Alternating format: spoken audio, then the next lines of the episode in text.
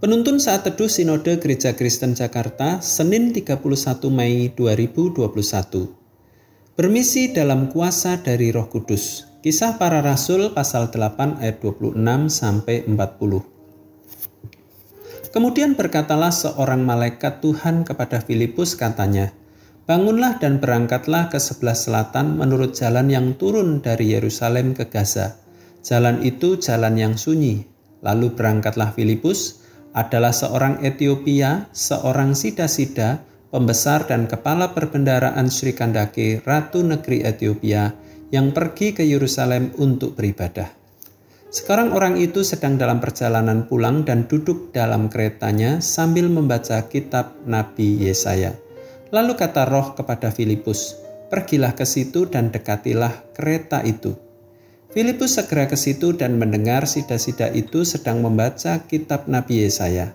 Kata Filipus, "Mengertikah Tuhan apa yang Tuhan baca itu?" Jawabnya, "Bagaimanakah aku dapat mengerti kalau tidak ada yang membimbing aku?" Lalu ia meminta Filipus naik dan duduk di sampingnya. Nas yang dibacanya itu berbunyi seperti berikut. Seperti seekor domba ia dibawa ke pembantaian, dan seperti anak domba yang keluh di depan orang yang menggunting bulunya. Demikianlah ia tidak membuka mulutnya. Dalam kehinaannya berlangsunglah hukumannya. Siapakah yang akan menceritakan asal-usulnya, sebab nyawanya diambil dari bumi?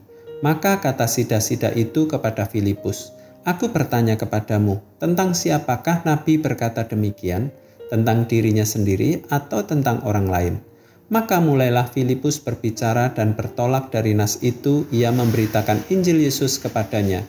Mereka melanjutkan perjalanan mereka dan tiba di suatu tempat yang ada air. Lalu kata sida-sida itu, "Lihat, di situ ada air. Apakah halangannya jika aku dibaptis?" Saud Filipus, "Jika Tuhan percaya dengan segenap hati, boleh." Jawabnya, "Aku percaya bahwa Yesus Kristus adalah Anak Allah." Lalu orang Ethiopia itu menyuruh menghentikan kereta itu dan keduanya turun ke dalam air, baik Filipus maupun sida-sida itu, dan Filipus membaptis dia. Dan setelah mereka keluar dari air, roh Tuhan tiba-tiba melarikan Filipus dan sida-sida itu tidak melihatnya lagi. Ia meneruskan perjalanannya dengan sukacita, tetapi ternyata Filipus ada di Asdod ia berjalan melalui daerah itu dan memberitakan Injil di semua kota sampai ia tiba di Kaisarea.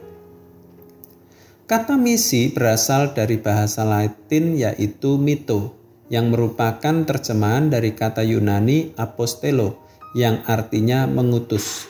Dalam konteks kekristenan, misi dipahami sebagai tindakan Tuhan mengutus orang-orang percaya ke dalam dunia untuk memberitakan Injil kepada jiwa-jiwa yang belum mengenalnya.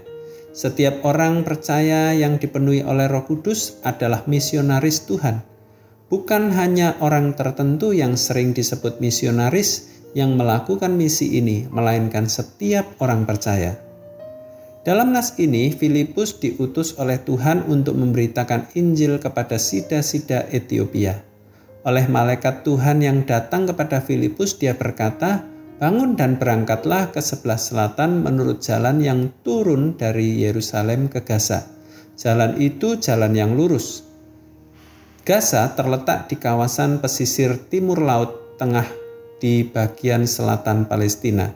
Frase jalan yang lurus dalam terjemahan Alkitab King James Version, which is desert, yang adalah padang pasir Selain itu, dalam terjemahan Alkitab RSV, This is a desert road, ini adalah jalan padang pasir.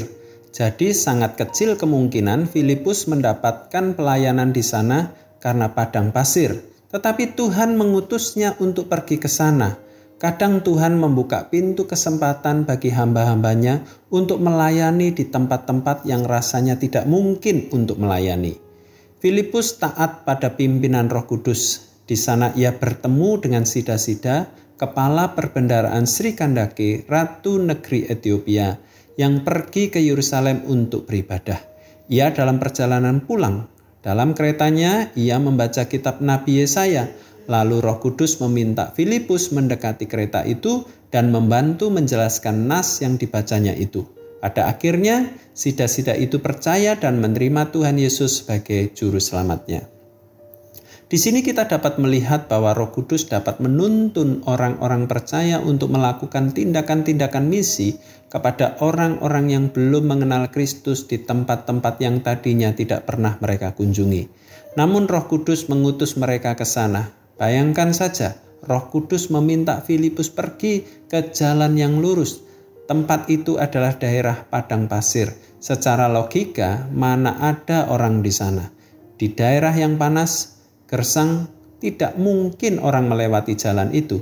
Namun ia menaati Roh Kudus. Pada akhirnya, ia melihat jiwa yang siap mempercayai Kristus Yesus sebagai Tuhan dan Juru Selamatnya. Anda dan saya tidak dapat menolak apabila Roh Kudus menggerakkan hati kita dan memberikan kita kuasa darinya untuk memberitakan Injil kepada orang-orang tertentu dan di tempat-tempat tertentu. Dengan segenap hati kita menaati arahan Roh Kudus, kita akan menyaksikan kemuliaan Tuhan dinyatakan di dalam diri orang-orang yang mau percaya kepada Kristus. Keberhasilan misi bukan terletak pada cara manusia, melainkan pada otoritas Roh Kudus. Tuhan Yesus memberkati.